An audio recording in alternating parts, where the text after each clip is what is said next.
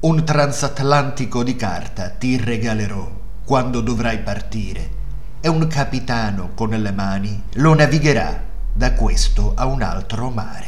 Cantava Gian Maria Testa alla fine degli anni 90. L'album Montgolfier che conteneva questa canzone era uscito già da un po', ma Salvatore, libraio palermitano e fondatore di quella strana bottega chiamata Altro Quando, lo ascoltava ininterrottamente da settimane. Salvatore era fatto così lo prendevano frenesie musicali che duravano un tempo interminabile, durante il quale ascoltava in loop i brani che più gli piacevano fino allo sfinimento, soprattutto di chi viveva e lavorava intorno a lui. La libreria Altroquando, nata come edicola sul Cassaro di Palermo, evolutasi in fumetteria, divenuta una piccola galleria che esponeva le opere di giovani artisti ancora sconosciuti, aveva preso a vendere anche CD musicali non proprio di tutti i generi. Salvatore aveva un'idea ben precisa della musica alternativa e proponeva per lo più etichette indipendenti, album di gruppi sperimentali e musica d'autore, come quella di Gian Maria Testa, per l'appunto. Dove eravamo rimasti? Ah, sì, il mio primo incontro con Salvatore. Dopo averlo conosciuto in qualità di cronista e averlo intervistato per l'emittente televisiva con cui collaboravo allora, ero diventato un cliente della sua libreria. Salvatore e io avevamo scoperto un'affinità elettiva che ci aveva reso presto amici e nel tempo qualcosa di più. Per raggiungere la libreria mi spostavo in autobus, un tragitto abbastanza lungo da un capolinea all'altro. Avevo preso l'abitudine di fare una minuscola barchetta con il biglietto del bus e a ogni visita la porgevo a Salvatore, seduto dietro il bancone di altro quando. Un piccolo transatlantico di carta come quello della canzone di testa, posato a ogni mia visita nella mano callosa del barbuto libraio. Non so perché lo facevo, Forse volevo ricordargli quanta strada percorrevo ogni giorno per venire da lui, o sottolineare l'onnipresenza di quella musica tra le mura della libreria, chissà. Un viaggio in bus dopo l'altro, una barchetta dopo l'altra, scoprii che Salvatore non ne aveva gettata via neppure una. E quando finalmente varcai la porta della sua casa, ne trovai un vaso di vetro traboccante un modo silenzioso per dirmi quanto ormai facessi parte dei suoi sogni e della sua vita. Stava iniziando un viaggio da questo a un altro mare. Io sono Filippo Altroquando e questo è Azzazelo.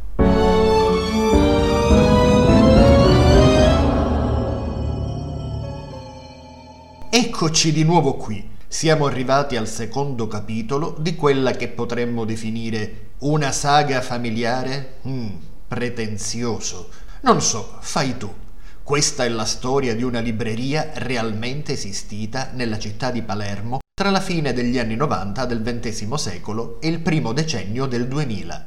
Per essere precisi, vi si vendevano fumetti, sai quegli albi disegnati, pieni di riquadri e nuvolette che in tanti ancora ritengono roba per bambini. Insomma, una fumetteria. Meglio ancora, un bazar delle culture. O mi sto allargando troppo? Abbi pazienza. E Azzazelo, il diavoletto narratore che vive nella mia bocca e parla al posto mio, che si fa prendere dall'entusiasmo.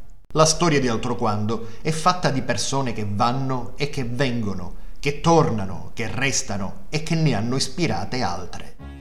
Dall'apertura erano trascorsi alcuni anni e la ciurma della libreria era cresciuta. Al duo formato da Salvatore e dall'inarrestabile Duracell si erano aggiunti altri due soggetti, Josi e Jasi due giovani impiegati assunti nel momento in cui l'attività aveva preso a espandersi e oltre fumetti e giornali aveva iniziato a vendere libri, musica, film in VHS, gadget e altre cosette. Sia Jasi che Josie non avevano iniziato a lavorare d'altro quando rispondendo a un annuncio sul giornale. Entrambi provenivano dalla folta schiera di amici di Salvatore, due soggetti vicini per età e che necessitavano entrambi di un impiego, ma che non avrebbero potuto essere più diversi. Tanto silenzioso e tetro appariva Giasi, tanto estroverso, giarliero e spiritoso risultava Josi. Il giorno e la notte, il caldo e il freddo, la commedia e la tragedia neanche fossero stati selezionati apposta per rappresentare le due maschere del teatro. Josie aveva sempre coltivato un interesse spontaneo per i fumetti, la prima ragione d'essere della libreria, quindi, tra gli scaffali di altro quando, si trovava perfettamente a suo agio. Già sì, meno. I fumetti per lui erano una merce come un'altra, avrebbero potuto essere buste di spaghetti o parti di ricambio per automobili. Questo non gli impediva di lavorare diligentemente, ma non aveva alcuna confidenza con l'anima commerciale del negozio. Gli unici prodotti editoriali ad attirare la sua attenzione erano i fumetti ispirati ai Simpson, la famiglia gialla irriverente protagonista della serie animata di Matt Groening. Jasi li collezionava e in materia di fumetti non vedeva altro. Salvatore aveva conosciuto Jasi frequentando un gruppo buddista, spiritualità che li accomunava quando presi a trascorrere le prime notti a casa di Salvatore, al mattino venivo regolarmente svegliato da quello che in principio mi era sembrato il ronzio di un grosso moscone nella stanza accanto. intervallato ogni tanto dal suono di un gong, in realtà una campana tibetana. Non si trattava di un insetto volante. A emettere quella sorta di ronzio era lo stesso Salvatore, che ogni mattina recitava in soggiorno il Sutra del Loto, mantra che celebra il creato e scandisce la giornata del mistico buddista ponendolo in sintonia con gli equilibri della natura. L'invocazione Nammyo Renge Kyo rappresenta il campo unificato delle coscienze l'essenza di ogni esistenza e non esistenza, la forza creativa che origina pianeti, stelle, persone, animali, piante e tutti i fenomeni della natura, tutta la materia, tutta la consapevolezza che confluiscono nella sorgente di ogni cosa. La stessa illuminazione del praticante è la vera forza creatrice di tutto ciò che esiste, è esistito ed esisterà. In sostanza, la differenza tra Nammyo Renge Kyo e le preghiere delle altre religioni è l'assenza di un intermediario trascendente, quello che potremmo chiamare Dio, e permette al praticante di giungere allo stato di consapevolezza da solo, utilizzando questa forma di vibrazione sonora prodotta in modo autonomo. Per il buddista, recitare il Sutra del Loto con cadenza quotidiana permette di raggiungere il nucleo dell'illuminazione e mantenerlo acceso, vincendo sulle tribolazioni della vita. Un canto mattutino cui mi sarei presto abituato e che mi affascinava, sebbene non arrivai mai alla pratica vera e propria. Salvatore si era avvicinato al buddismo già da un po' di tempo un misticismo libero dalle convenzioni delle grandi religioni monoteiste, che a lui, uomo dal pensiero anarchico, si addiceva molto. In mezzo al gruppo in cui aveva scoperto il suo lato spirituale, Salvatore aveva fatto la conoscenza di Giasi. La pratica religiosa li aveva portati a solidarizzare e nel momento in cui il ragazzo aveva avuto necessità di trovare un lavoro, la libreria dell'amico lo aveva subito accolto. Il buddismo non è una religione, mi diceva Giasi un po' piccato. Beh, in realtà dipende a chi chiedi e a come la vive. Nei libri di storia è definita una delle religioni più antiche praticate al mondo. In Giappone, in Corea del Sud, in Birmania, in Thailandia, in Cambogia, Cina e ormai da tempo anche in Italia. Curioso pensare che in India, dove è stato fondato dal monaco Siddhartha nel VI secolo a.C., il buddismo sia praticato solo dal 2% della popolazione, mentre si è esteso con maggiore incidenza in gran parte del mondo orientale. Quindi religione sì o no? Jasi rifiutava decisamente questa etichetta e in fondo non aveva tutti i torti Definito nel tempo dottrina filosofica, dunque interessata alla conoscenza più che al misticismo, fu interpretata da altri come disciplina spirituale e infine definita religione ateista. Può sembrare una contraddizione, ma non è così. Il buddismo infatti non prevede l'esistenza di una divinità da adorare e affida la ricerca salvifica al solo essere umano. Non si tratta di confutare altre fedi. In teoria si potrebbe appartenere ad altre religioni e praticare ugualmente gli insegnamenti del Buddha. Il suo obiettivo è mettere fine alla sofferenza esistenziale, qualcosa di unico in termini di spiritualità che oggi ha tante declinazioni. La stessa parola buddismo non nasce in Oriente, ma in Europa e anche piuttosto tardi, nel XIX secolo, per indicare gli insegnamenti del Buddha, il maestro illuminato, cioè Siddhartha Gautama. Alla radice indiana era chiamato usando due parole in sanscrito, Dharma, che significa legge della natura, e Vinaya, che definisce la raccolta scritta delle norme di condotta. Il buddismo si è quindi diffuso in tutto il mondo, mutando, variando, proponendo sempre la ricerca dell'equilibrio umano all'interno del quadro naturale. Volendo era comprensibile, anche se pedante, che già si respingesse l'etichetta di religione. Ora che ci penso, di Giasi non so molto altro. Forse perché per la maggior parte del tempo restava muto come una tomba, non un fiato, non un grugnito, e anche quando apriva bocca, concedendo qualche confidenza, parlava con un tono di voce basso, quasi inintelligibile. Come va, Giasi? Di bassa statura, un testone pelato con due occhiali dalla spessa montatura nera incastrati sul muso e un'espressione assente che sembrava concentrata sulla contemplazione di un mondo per gli altri inaccessibile. Giasi era questo, un enigma su due gambe.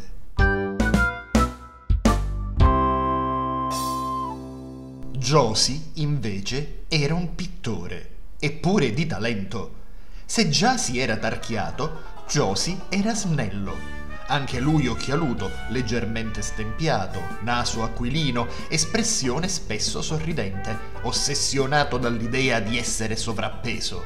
In realtà era un fuscello ed era irritante vedere questo filo d'erba dimenarsi davanti al suo riflesso in vetrina e lagnarsi. Sono grasso, sono troppo grasso! Josie aveva dipinto numerosi quadri su tela, esponendo naturalmente d'altro quando, e si guadagnava da vivere facendo il restauratore di mobili antichi. Occupazione nobile, ma saltuaria, dai guadagni irregolari, insufficiente a sbarcare il lunario, cosa che lo aveva condotto ad accettare la proposta di impiego in libreria. Del resto era un appassionato lettore, con una grande esperienza per quanto riguardava i manga, ma anche i comics americani, ed era baciato dal dono di una conversazione brillante che lo portava a instaurare facilmente nuove amicizie in particolare con i giovani clienti della libreria, per i quali era diventato il principale punto di riferimento. Non era raro che i clienti più giovani entrassero d'altro quando non per acquistare qualcosa, ma per incontrare Josie e intavolare lunghe conversazioni che nella maggior parte dei casi vertevano sempre sui fumetti. Quell'Ait Yagami è un vero stronzo, però che figo! Josie era l'esatto opposto di Jasi e lavorando d'altro quando aveva finito col trasformarsi in una sirena della cultura pop che attirava la clientela, la seduceva, la intratteneva, facendo della libreria un rifugio dove tanti ragazzi e ragazze trascorrevano interi pomeriggi. Una risorsa, a mio parere, mai del tutto riconosciuta, che reggeva sulle spalle una parte significativa del lavoro, il rapporto con il pubblico per come la vedo io, rispetto a Duracell, uomo maturo, ex rappresentante di commercio, divenuto amministratore della libreria e a sua volta abile nel trattare con la gente, Josie aveva una marcia in più. Una profonda conoscenza del materiale che vendeva e di altro che si sarebbe potuto vendere. Un peccato che non riuscisse a farsi ascoltare di più. Questo fumetto già vendeva poco in tempo di pace. Ora la serie ha cessato le uscite. È datata. Perché non proviamo a proporla al 50% del prezzo di copertina? Non ha senso farle fare la muffa in scaffale. Ma finiscila! Insomma, altro quando non era una grande utopia. Si commettevano errori, come dappertutto, e nel tempo alcuni avrebbero finito col pesare più di altri. Inoltre, la libreria aveva molte facce che mutavano a seconda delle giornate e persino delle fasce orarie. Era raro, infatti, incontrare Josie e Jasi nel medesimo momento il loro impegno in fumetteria era distribuito a turni alterni. Una settimana Jasi lavorava la mattina e Josie il pomeriggio. Quella dopo si scambiavano i ruoli. Inoltre, a seguito di un accordo stretto spontaneamente tra loro, un sabato ogni 15 giorni uno dei due si prendeva la giornata libera e l'altro lavorava a turno pieno. Qualcosa di simile era stato organizzato tra Salvatore e Duracell, anche loro ormai abituati ad alternarsi tra mattina e pomeriggio. Questo portava una giostra di volti, di caratteri e diversi modi di lavorare. Sembrerebbe una cosa da niente, ma era come se la bottega fosse sospesa tra più mondi, in un altro quando, letteralmente, dove poteva capitare di smarrirsi. In verità, il rapporto tra i membri giovani e anziani dello staff, a volte, al di là della confidenza, poteva risultare problematico. Perché? Per cominciare, c'era una differenza generazionale che portava a visioni diverse del rapporto con la clientela. C'erano competenze diverse Salvatore e Duracell erano ferrati con i fumetti italiani ed europei, ma si confondevano facilmente con il resto. Josie era preparato su quello che riguardava i manga. Io, quando mi aggregai alla ciurma, mi orientavo con gli americani. E Jasi, lasciamo perdere. Per lui esistevano solo i Simpson. No! Poi c'erano gli standard lavorativi che in qualche caso generavano delle vere crisi. Come dicevo, Jasi non parlava molto, lavorava, svolgeva quel che gli si diceva di fare in modo automatico e basta. Josie, essendo più creativo, era anche più critico. Era un gran conversatore, amato dalla clientela più giovane e teneva banco in libreria. Ma proprio per questo i membri anziani lo ritenevano più pigro. Salvatore me lo descriveva così. Josie è un caro ragazzo, ma è anche morto nell'uovo. Ha bisogno di essere stimolato. Finché lavora con me è tutta una chiacchiera e io chiudo un occhio. Ma odia le settimane di turno con Duracell. Vorrei vedere. Quello sì che lo fa sgobbare. La versione di Josie suonava in modo un po' diverso. Come no? Duracell mi fa sgobbare. Lavorerei volentieri se solo il lavoro avesse senso. Ma con lui è tutto un falso movimento. Mensole qua, mensole là. E a fine anno l'inventario. Ma che pro, interessa solo a lui. Sai cosa mi ha fatto fare l'anno scorso? Mi ha fatto spostare tutti i fumetti sistemati al piano di sopra negli scaffali di sotto, vicino alla cassa. E intanto cancellava i titoli dall'archivio sul computer, perché tanto ormai li aveva sott'occhio, diceva lui. E quest'anno me li sta facendo archiviare di nuovo, perché ovviamente il database è necessario. Quell'uomo è pazzo! A onor del vero, il casino potenziale era fisiologico della natura polimorfa della libreria. Il fatto di alternarsi così spesso al lavoro era comodo per gli individui, ma sottoponeva l'attività a un'altalena stressante per quanto riguardava la gestione. A lavorare d'altro quando erano già in quattro e con il mio arrivo, di lì a poco, saremmo stati cinque. Una creatura a più teste che non sempre pensavano in modo coerente. Potevano causare frangenti surreali e fraintendimenti a go-go Era inevitabile che anche relazionarsi con la clientela diventasse qualcosa di farraginoso che richiedeva una certa elasticità mentale e quintali di diplomazia. Gli equivoci erano all'ordine del giorno. Il cliente qui sta cercando i volumi di Invisibles. Fagli vedere dove stanno. Subitissimo, Invisibles di Grant Morrison. Eccoli qua. Ma io stavo cercando Invincible. Invincible. Da invincibile a invisibile la strada era breve.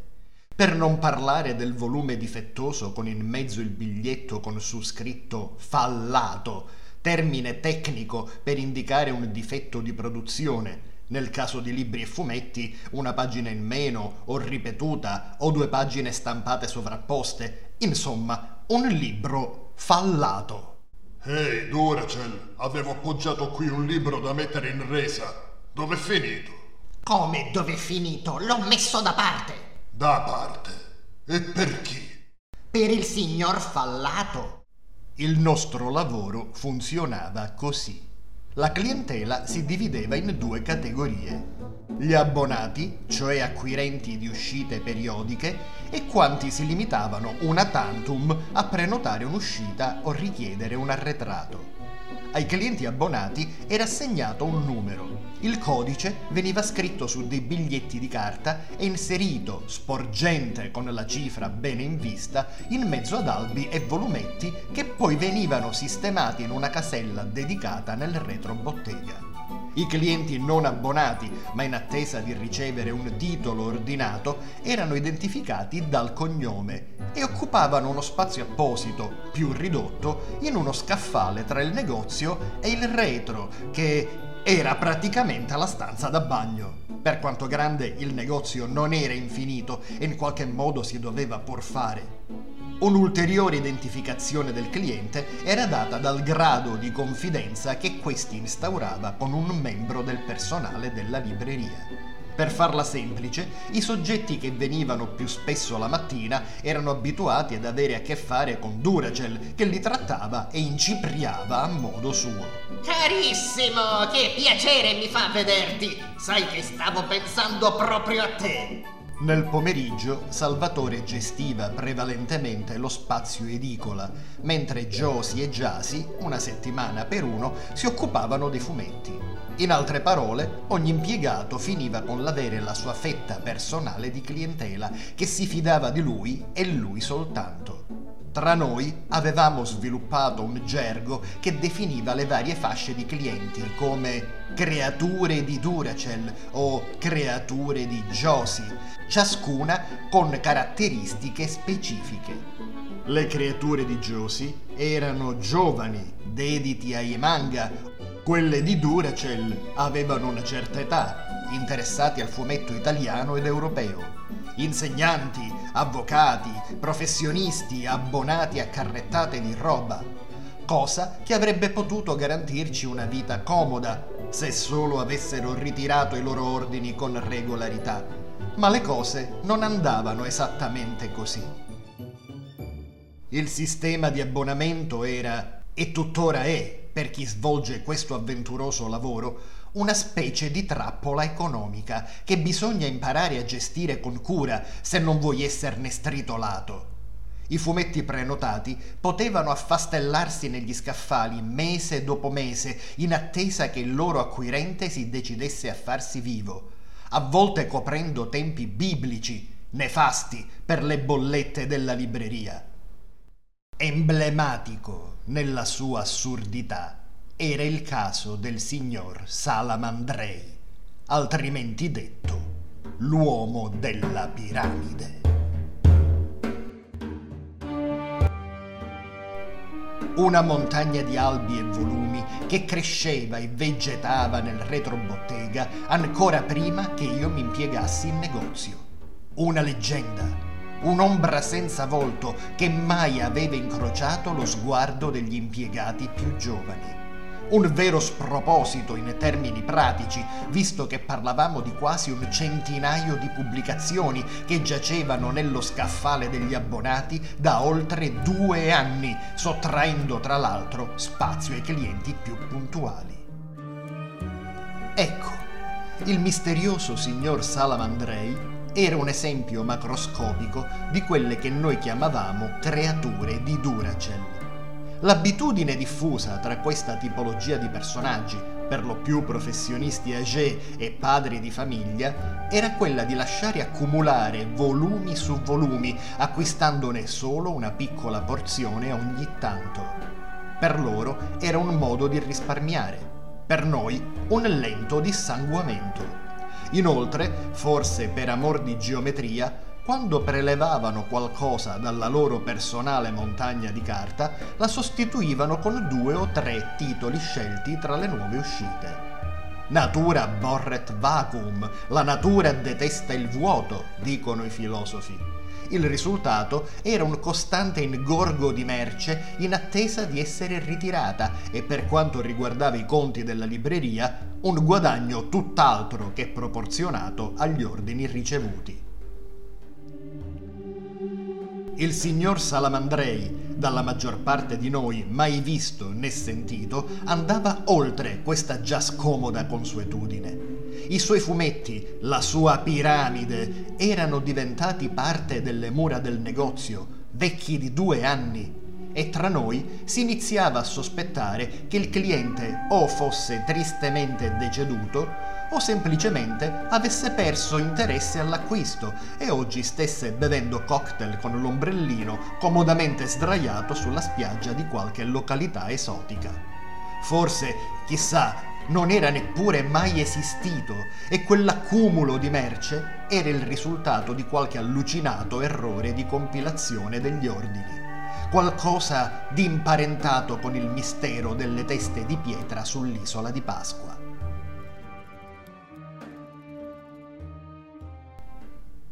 Capiamoci. Capitava che qualche abbonato sparisse e dopo un tempo ragionevole le sue prenotazioni in evase fossero rimesse in vendita. Ma con Salamandrei No! non si poteva fare. Non se ne parla! Salamandrei era una creatura di Duracell e quindi intoccabile. Voi non sapete chi è il signor Salamandrei. Ah! Questa affermazione aumentava il mistero. Neppure Salvatore, il titolare che reggeva la libreria sin dalla sua apertura, ricordava di averlo mai incontrato. Josie ipotizzava scherzando che Salamandrei fosse un boss mafioso che proteggeva l'attività senza che noi, anime innocenti, ne fossimo a conoscenza. Sì, ma che cosa se ne faceva di centinaia di fumetti lasciati a prendere polvere per anni?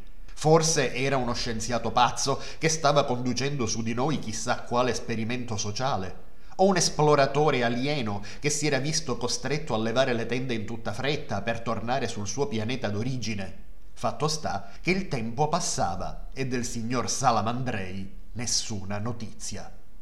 Quando gli anni di permanenza in scaffale iniziarono ad avvicinarsi al numero 3, lo stesso Duracell dovette arrendersi a malincuore per lui, meno per noi, si convenì che l'uomo della piramide doveva avere abbandonato questo piano di esistenza e l'antico monumento di carta edificato nel retrobottega con sopra la scritta Salamandrei fu finalmente demolito.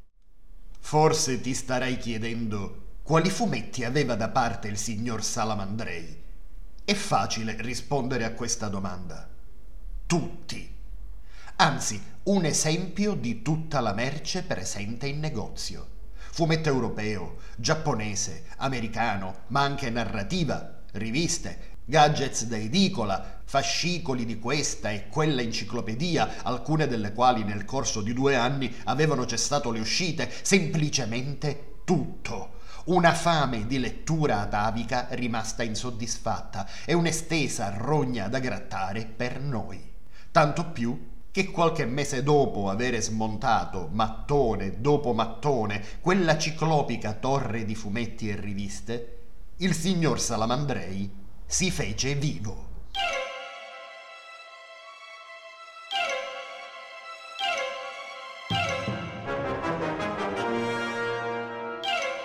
A riceverlo fui proprio io. Povero passerotto innocente, giunto ere geologiche dopo la sottoscrizione del suo esoterico abbonamento. Quasi non ci credevo. A momenti gli chiedevo i documenti e mi sentivo spinto a toccarlo per assicurarmi di non stare sognando. Il signor Salamandrei, di fronte a me, ma veramente. Non era un extraterrestre, non aveva la pelle verde, squame, occhi di mosca o corna da lumaca. Era un ometto di mezz'età, come tanti, di statura modesta, calvo, con un soprabito chiaro e occhi acquosi. Non sembrava neppure un facoltoso gangster. Non indossava il borsalino, non fumava il sigaro, non teneva stecchino tra i denti e, grazie a Dio, non sembrava neppure armato. Nonostante questo, le parole che pronunciò mi risuonarono in testa come una fucilata. Sono Salamandrei. Posso avere i miei fumetti?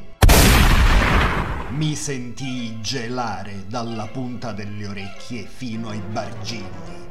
Una mummia dall'antico Egitto aveva scelto quel pomeriggio per uscire dal sarcofago dopo un sonno durato secoli e venire a mettere le sue mani polverose, ossute, intorno al mio collo.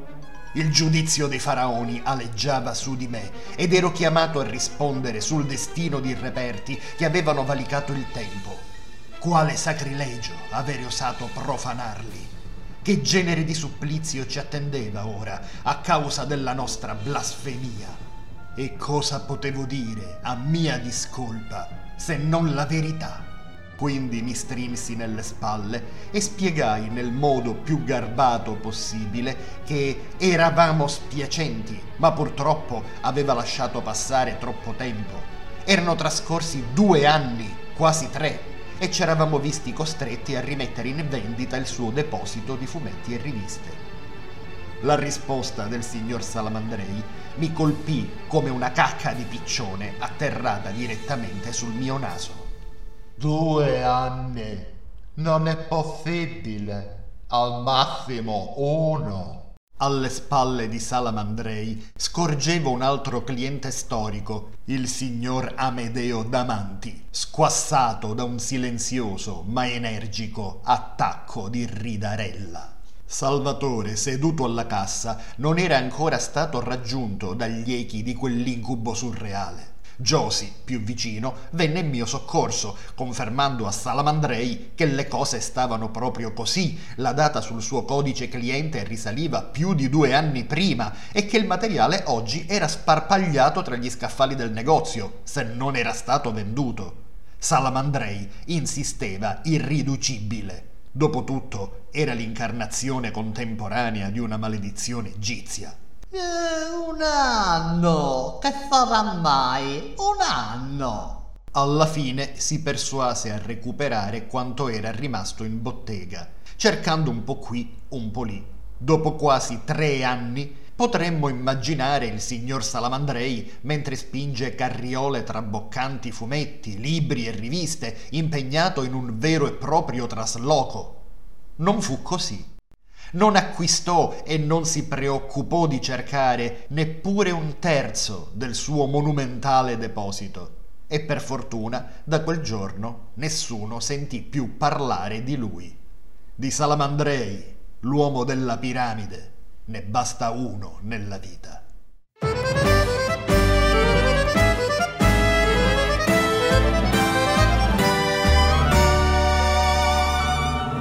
Quando l'emittente televisiva per cui lavoravo chiuse e io rimasi in mezzo alla strada, non ci misi molto a rinunciare al sogno di fare il giornalista. In realtà non era mai stato quello che volevo fare. Amavo scrivere, questo sì, ma più che altro quello che mi passava per la testa e raccontare storie. L'invito di Salvatore a lavorare con lui in libreria dapprima mi lasciò perplesso. La nostra amicizia si era evoluta in un rapporto di coppia, con tanto di convivenza sotto lo stesso tetto, e l'idea di fare del mio compagno di vita il mio principale mi imbarazzava un pochino. Il lavoro, però, è il lavoro, e i fumetti, i libri, erano già qualcosa di molto simile al sangue che mi scorreva nelle vene.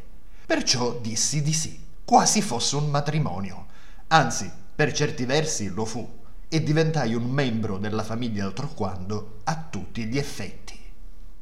All'inizio il mio ruolo in libreria era quello di occuparmi del piano di sopra, uno spazio che si raggiungeva per mezzo di una breve rampa di scale e che fino a quel momento era stato adibito esclusivamente a deposito. Il negozio si allargava, aumentavano i tipi di merce e il sopra, come lo chiamavamo in modo informale, adesso si apriva al pubblico e raccoglieva la parte più bizzarra del negozio.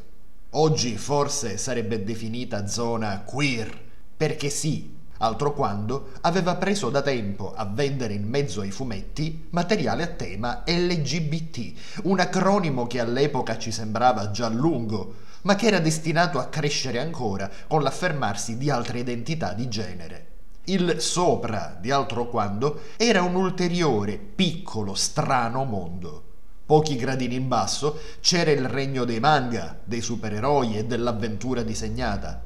Al piano di sopra, invece, potevi trovare i volumi dedicati alle illustrazioni di Tom of Finland, artista finlandese divenuto leggenda nell'ambito della cultura pop non soltanto queer i suoi giovanotti vestiti, si fa per dire, con giubbotti di pelle e i loro gingilli virili ipersviluppati come proboscidi di pachiderma sotto steroidi, sono icone universalmente note.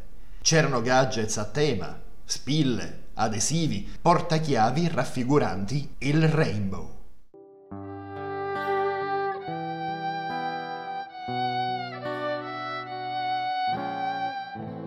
L'arcobaleno simbolo del movimento di liberazione LGBTQ.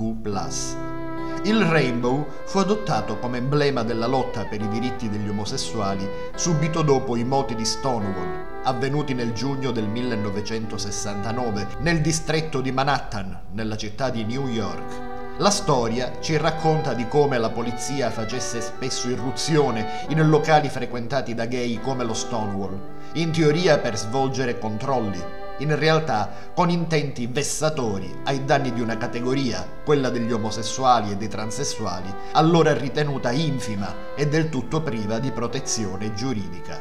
Quella notte, però, qualcosa andò in modo diverso. Uomini e donne dissero no e iniziò una resistenza umana e culturale che dura ancora oggi.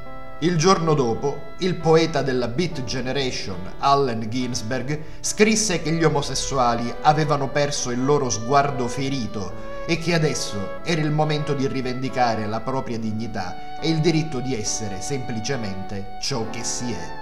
Una leggenda racconta che quella notte del 1969, quando la polizia fece irruzione, nel locale si suonava Somewhere Over the Rainbow canzone di Judy Garland, parte della colonna sonora di uno dei suoi film più famosi, Il mago di Oz. Judy Garland, attrice e cantante amatissima dal mondo gay e transgender, era morta pochi giorni prima, lasciando un grande vuoto nel cuore dei suoi fans. Fino a quella sera, quando la polizia entrava nel locale, la musica si era sempre fermata. Stavolta non fu così. Si racconta che il primo atto di ribellione all'autorità prevaricatrice della polizia fu quello di rifiutarsi di spegnere la musica, di zittire Judy Garland e il suo arcobaleno. Judy rimane. È solo una leggenda. Non c'è nessuna conferma che questo sia avvenuto veramente, ma è una bella leggenda e di fatto l'arcobaleno da allora è il simbolo del movimento per i diritti LGBTQ, di tutte le sue anime colorate.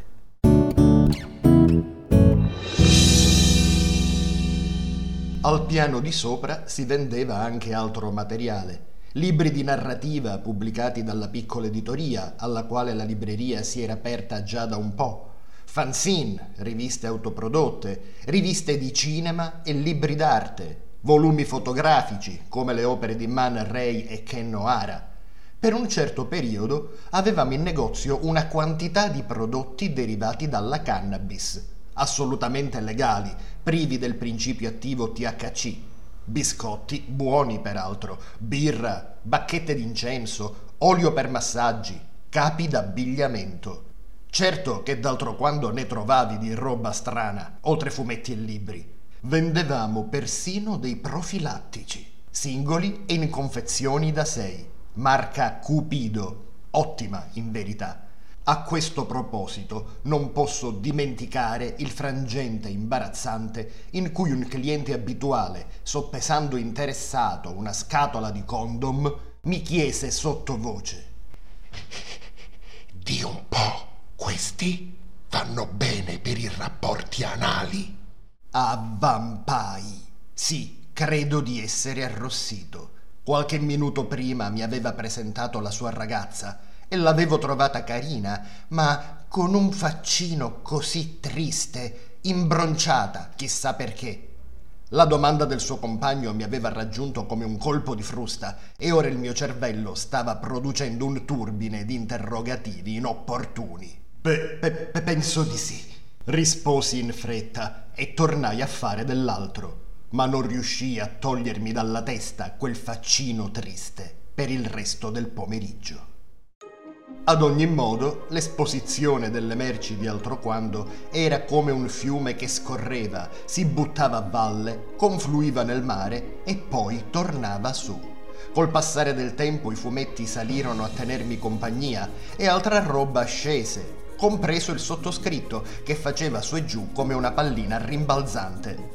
Il piano di sopra aveva questa caratteristica, dava l'idea di uno spazio protetto, una zona franca che in qualche caso svolgeva la funzione di confessionale. Mi capitava spesso, lavorando lassù, che persone omosessuali si aprissero con me per parlare dei propri timori, delle proprie incertezze, anche solo per sentirsi accolti in un contesto amichevole. Ne ascoltai d'ogni. Testimonianze a volte drammatiche, giovani che ancora vivevano il proprio orientamento come un fardello e che temevano il giudizio dei familiari. Mi sforzavo di ascoltare tutti e rispondere nel modo più rassicurante possibile, spiegando loro che quanto sentivano era del tutto naturale, che la cultura è mutevole e può essere cambiata.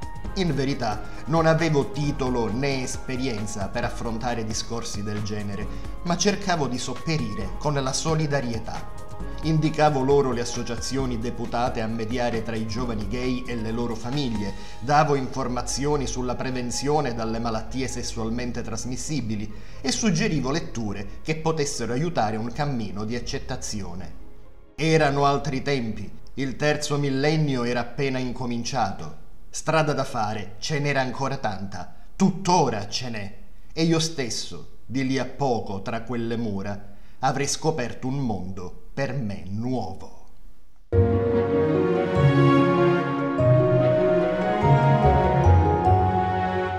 Venne il tempo dell'invasione degli orsi in Sicilia. Non sto parlando del romanzo di Dino Buzzati. Per quanto all'epoca correva l'anno 2000, alludevamo anche a quel libro, ma nello specifico mi riferisco a qualcosa di più personale, vero, vivo la relazione con Salvatore aveva cambiato radicalmente la mia esistenza.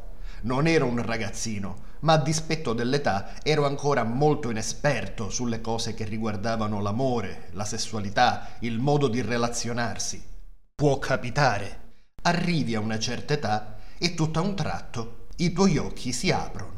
Scopri di amare le persone del tuo stesso sesso, anzi ti rendi conto che è sempre stato così e a volte si chiarisce anche qualcos'altro, qualcosa di particolare che fino a quel momento non riuscivi ad afferrare, che ti era stato nascosto come da un velo. Io adesso lo sapevo.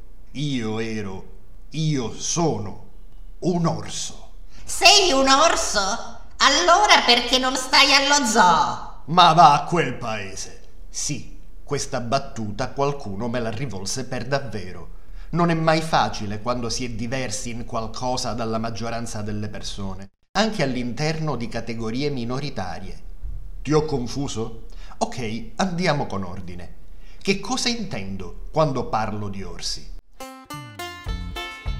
Orsi sono quegli uomini dall'aspetto massiccio, mascolino, pelosi, spesso barbuti, magari non giovanissimi, sovrappeso che a volte sono anche omosessuali.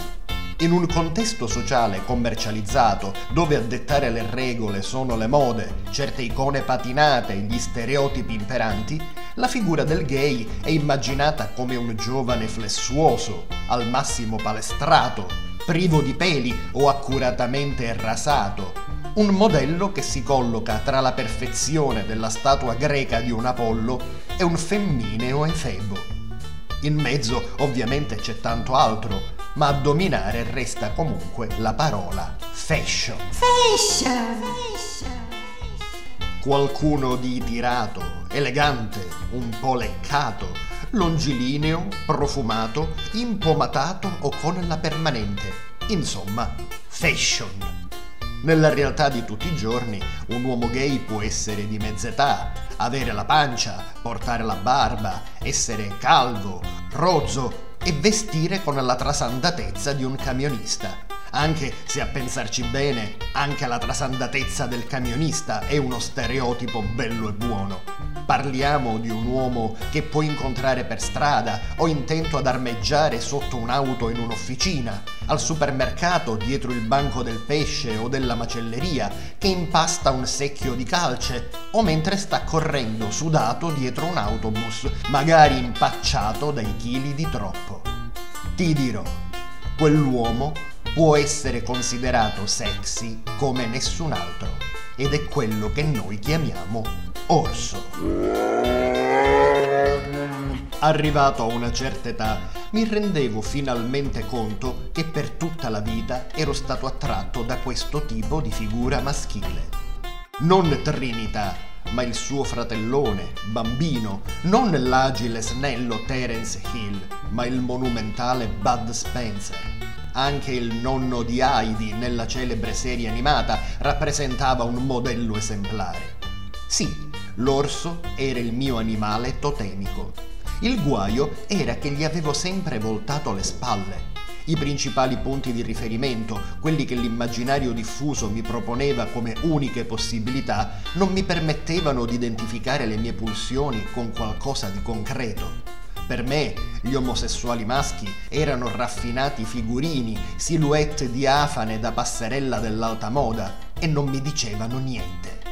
Quindi chiudevo in un cassetto tutti i miei desideri, bollandoli come idee malate, e concludevo che probabilmente non ero interessato al sesso e all'amore. Le donne non mi suscitavano nessun turbamento, gli uomini, quelli che la cultura di massa mi proponeva, ancora meno. Forse oggi penserei di essere asessuale. Questa autocensura della mia sessualità mi spingeva a pensare di non essere fatto per le cose terrene. Forse, mi dicevo, avevo un'indole mistica destinata alla contemplazione. Per questo accarezzavo il sogno di intraprendere studi religiosi e di farmi frate. Non prete, frate, come frate Tac, il compare di Robin Hood. Chissà perché avevo questa fantasia. Grazie a Dio, c'è da dirlo, non l'ho fatto. Certo, sarei stato un bel fratacchione, ma la mia strada non era quella. E forse non lo era neppure per qualche omaccio che invece ha veramente indossato il saio. Considerato che una volta mi sono ritrovato a letto con uno di loro. Salvatore aveva avuto una vita diversa era cresciuto con maggiore consapevolezza, più libertà, conosceva porzioni di esistenza a me ancora sconosciute. Fu lui a mettermi in mano un vecchio numero del bollettino degli orsi italiani, una rivista tascabile in bianco e nero rivolta agli orsi e a chi li amava. La rivista conteneva foto, racconti, disegni di artisti un po' naif che si dedicavano a celebrare il fascino di corpi da altri ritenuti sgraziati concetti che erano sempre esistiti dentro di me, ma ai quali non avevo ancora saputo dare un nome. In quell'istante mi si aprì un mondo. La cultura degli orsi iniziò a svilupparsi negli anni Ottanta del XX secolo, prendendo forma in Belgio con il movimento chiamato Gert and Mert, Giro Vita e Allegria, dei veri e propri club per omosessuali maschi in sovrappeso, prevalentemente attratti dai propri simili.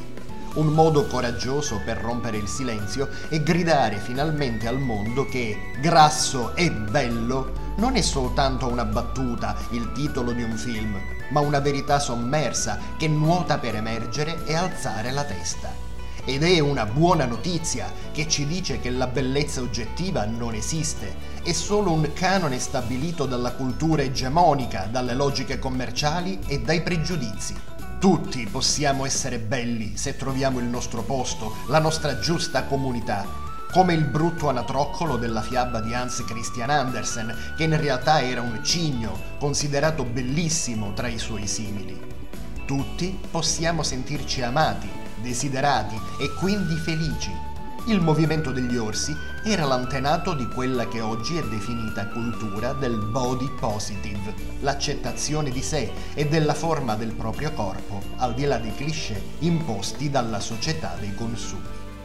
La cultura Gert and Mirth si andò espandendo fino all'America, dove i codici Bear, cioè degli orsi, furono definitivamente stabiliti e quindi in tutto il mondo, producendo una bandiera caratterizzata da una grossa impronta di plantigrade e varie strisce colorate, marrone, nero, giallo, bianco, grigio, come i colori di tutte le etnie e di tutte le età. Sì, perché gli orsi accolgono e apprezzano anche le persone più avanti negli anni. Potenzialmente gli orsi rappresentano l'accoglienza, la democrazia, la rottura delle griglie estetiche, Certo, siamo umani e come tutti possiamo fare gli stronzi, ma l'idea rimane nobile. Nascono così una quantità di definizioni. Si parte dal semplice orso, inteso come uomo corpulento e barbuto, per continuare con Caesar, cacciatore, uomini magri dalla corporatura ordinaria, ma attratti dagli orsi, perché esistono anche loro, eh? Orso polare, orso di una certa età, con capelli e barba ormai bianchi, lontra, uomo magro ma peloso e barbuto, cab, cuccioli, orsi ancora giovani, grizzly, uomini di stazza particolarmente ingombrante e tantissimi altri. Mi girava la testa. Gli orsi italiani erano il primo gruppo organizzato a essersi costituito in Italia.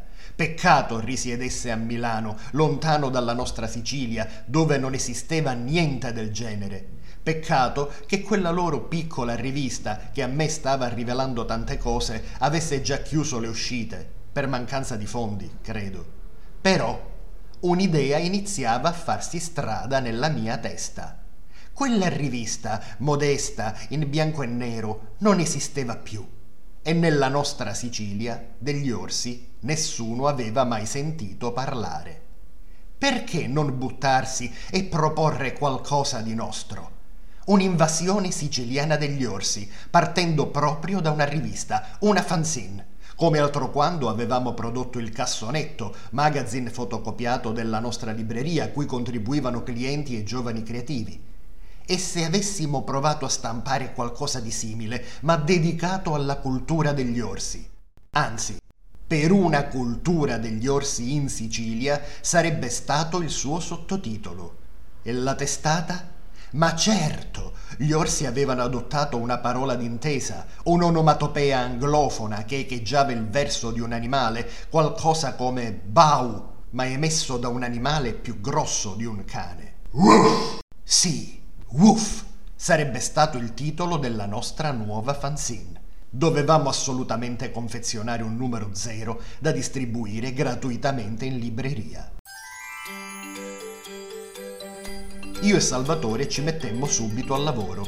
Navigando in rete avevo scoperto che, soprattutto all'estero, esistevano tanti artisti che celebravano l'estetica bear, alcuni in chiave decisamente erotica, altri più delicata. Ne scovai alcuni anche in Italia e mi affrettai a contattarli. Un giovane pittore palermitano, anche lui un confratello plantigrade, mise a disposizione alcuni dei suoi schizzi. Si firmava Colorso ed era davvero in gamba. Per la copertina rubai l'immagine realizzata da un giovane statunitense di colore. Tony Brown si chiamava, artista fai da te che vendeva online spille adesivi con sopra omoni baffuti. Oggi purtroppo Tony è scomparso dalla rete e delle sue opere non si trova più traccia. Chissà perché. i suoi disegni erano straordinari. L'immagine di copertina, firmata da Tony Brown, raffigurava un omone in uniforme da guardia forestale nell'atto di aprire la camicia mostrando la grossa pancia.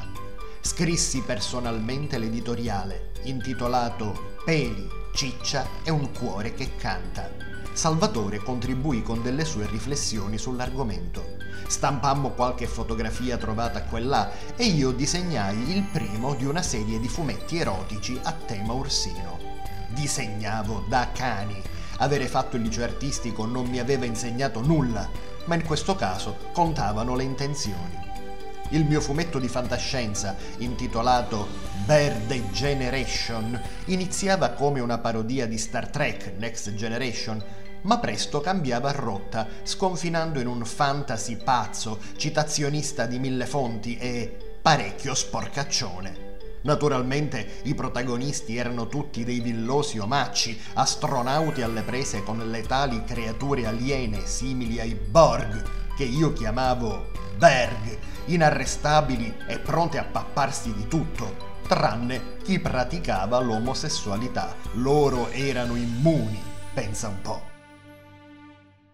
Presentammo il numero zero di Woof nel mese di dicembre a un festival letterario intitolato Vucciria 2000 dal nome del nostro quartiere. Si trattava di un convegno della piccola editoria che noi di altro quando avevamo organizzato in collaborazione con una libreria di Varia.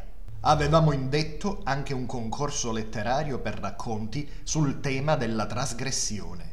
E cosa c'era di più trasgressivo degli orsi? Così negli espositori, tra i libri pubblicati da Castelvecchi, Derive a Prodi e Malatempora, ammiccava anche la nostra fanzine, con il suo verso d'intesa scritto a caratteri cubitali. e il monumentale Ranger baffuto in copertina.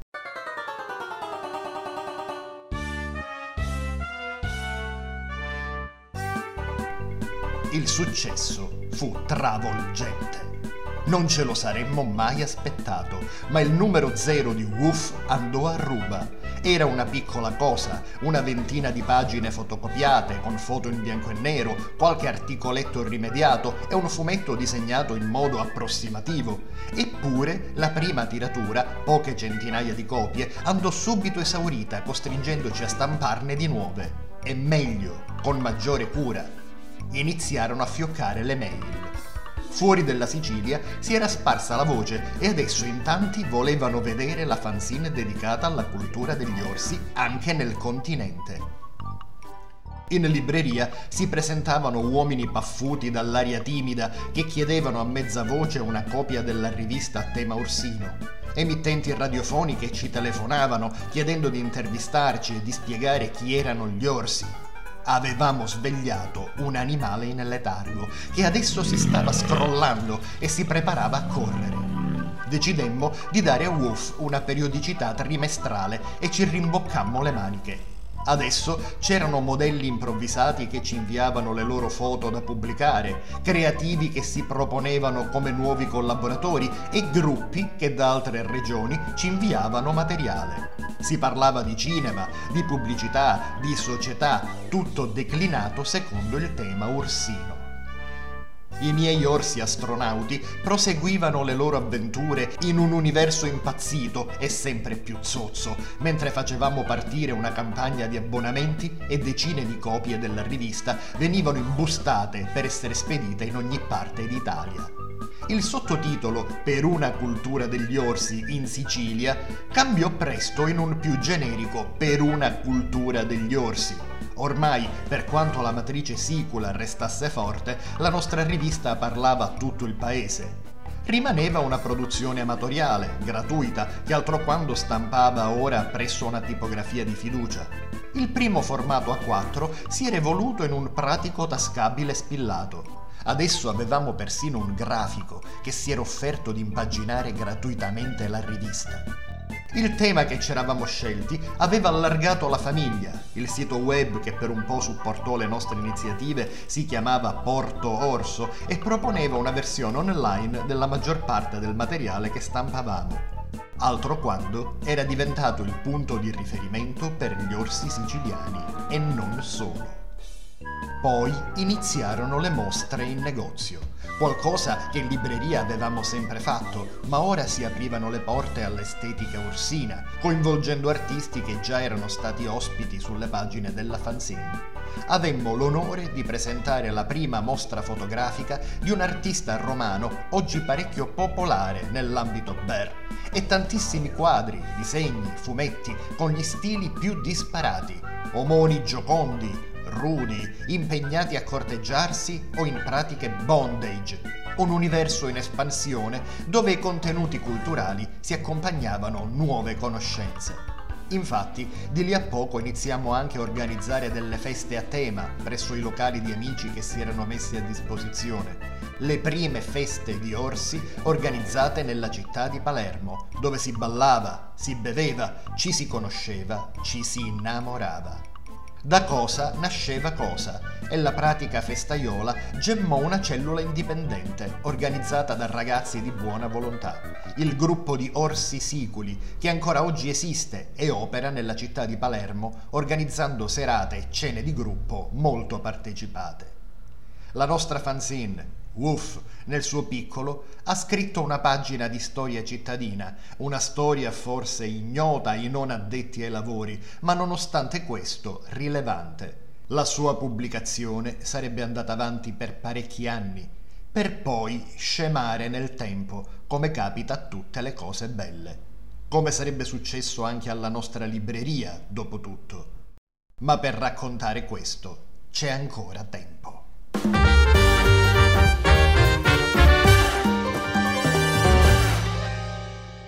Il 15 luglio a Palermo è festa grande. Si celebra il miracolo di Santa Rosalia che nel 1624 scacciò la peste che devastava la città. Si narra che Rosalia Sinibaldi, giovane palermitana che secoli prima si era ritirata in eremitaggio su Monte Pellegrino, fosse apparsa a un cacciatore indicandogli la grotta dove aveva vissuto in solitudine e ora giacevano i suoi resti mortali se le ossa di Rosalia fossero state raccolte in un'urna e portate su un carro per le vie della città, la peste sarebbe stata debellata. Il rito descritto dall'apparizione fu eseguito e il miracolo avvenne, accompagnato da una fitta pioggia che benedì Palermo, segnando la fine della peste l'inizio della santificazione di Rosalia e della sua ricorrenza, in cui ancora oggi un grande carro fa sfilare per il centro di Palermo quelle che si ritengono essere le sue reliquie. Duecento anni più tardi, nel 1826, un geologo pastore inglese di nome William Buckland, fresco di matrimonio con la moglie Mary, studiosa di paleontologia, visitò Palermo durante la sua luna di miele.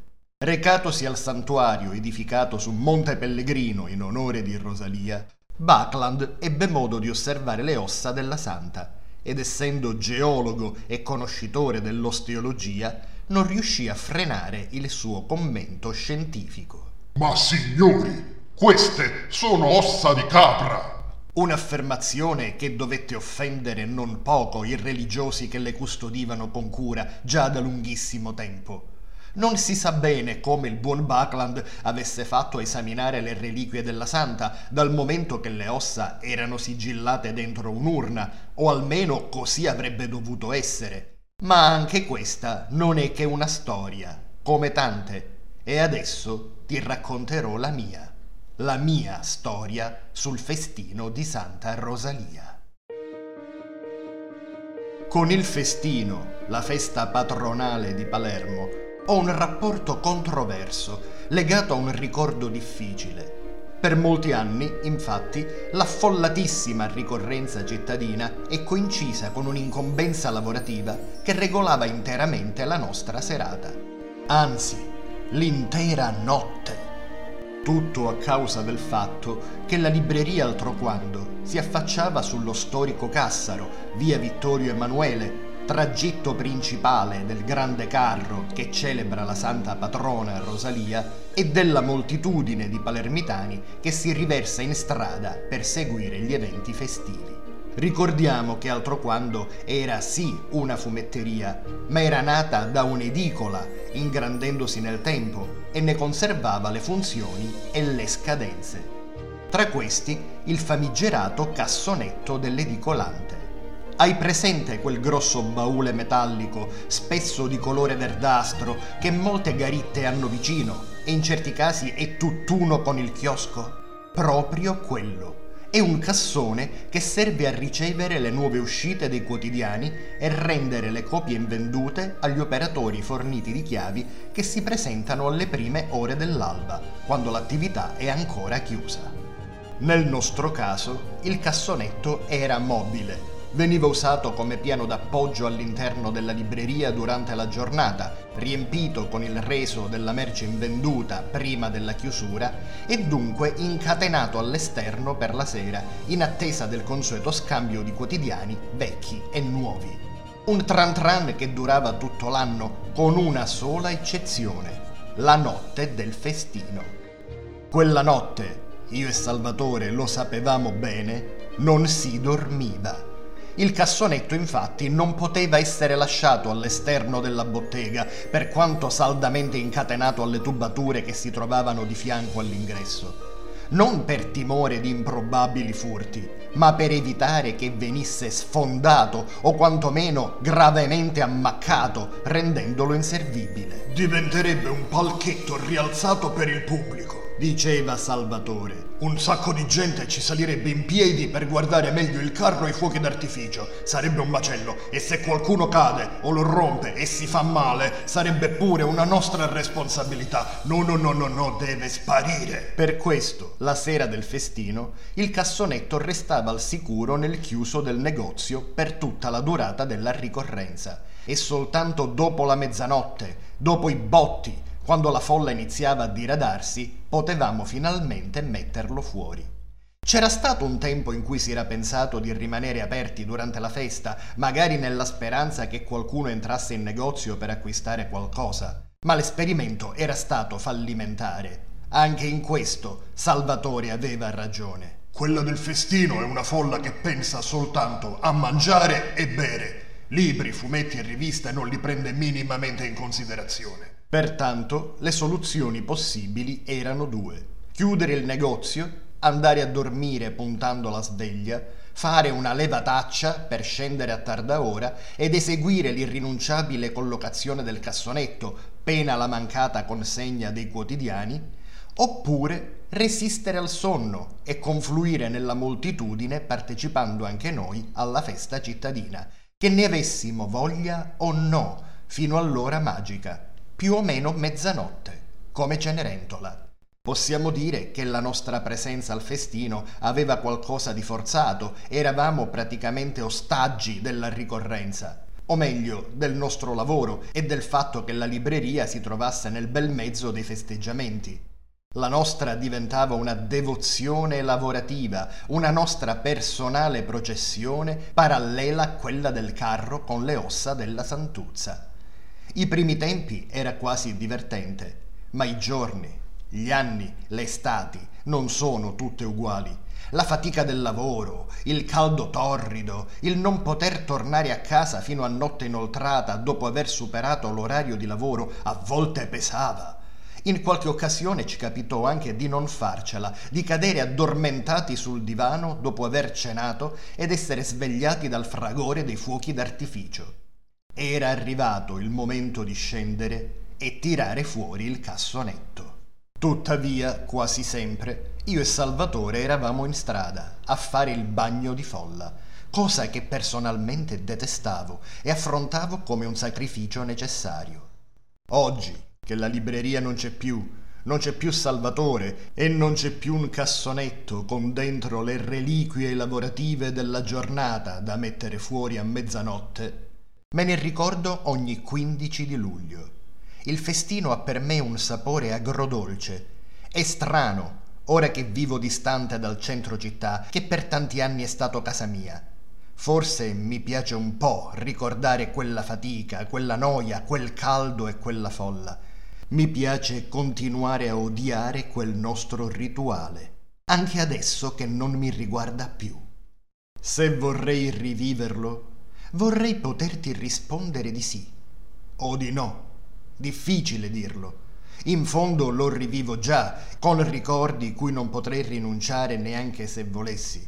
Mi piacerebbe però che quanti frequentano ancora quel quartiere, mentre passeggiano per il Cassaro, dietro il carro di Santa Rosalia o con il naso all'aria per vedere i giochi di fuoco, quando passano di là, si ricordassero della nostra libreria.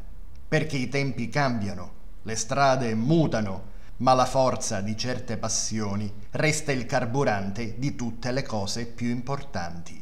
Il miracolo della Santuzza che vinse la peste è in fondo una metafora di sopravvivenza e rinascita, rinascita di una città, ma anche delle sue tante anime, e ci insegna che bisogna andare avanti nonostante tutto. La storia della libreria Altroquando di Palermo va avanti. C'è ancora un pezzo di vita da raccontare, ma per oggi mi fermo qui. Ancora una volta ho usato della musica su licenza Creative Commons, per cui ringrazio gli autori. J-Man, Our Music Box e Peritune. Troverai la loro musica sui siti ourmusicbox.com e peritune.com. La cover per violino della canzone Somewhere Over the Rainbow è reperibile sul canale YouTube GMS Easy Violin e la versione per banjo di The Bare Necessities è eseguita da Ricky Cucci. Basta digitare i loro nomi su Google per ascoltare tutte le loro performance. Se lo desideri, puoi sostenermi donando qualcosa su tp.com, magari abbonandoti per un paio di euro al mese o una sola volta come preferisci. Io e Azzazelo ti ringraziamo per l'ascolto. Quel che viene dopo è la tua storia.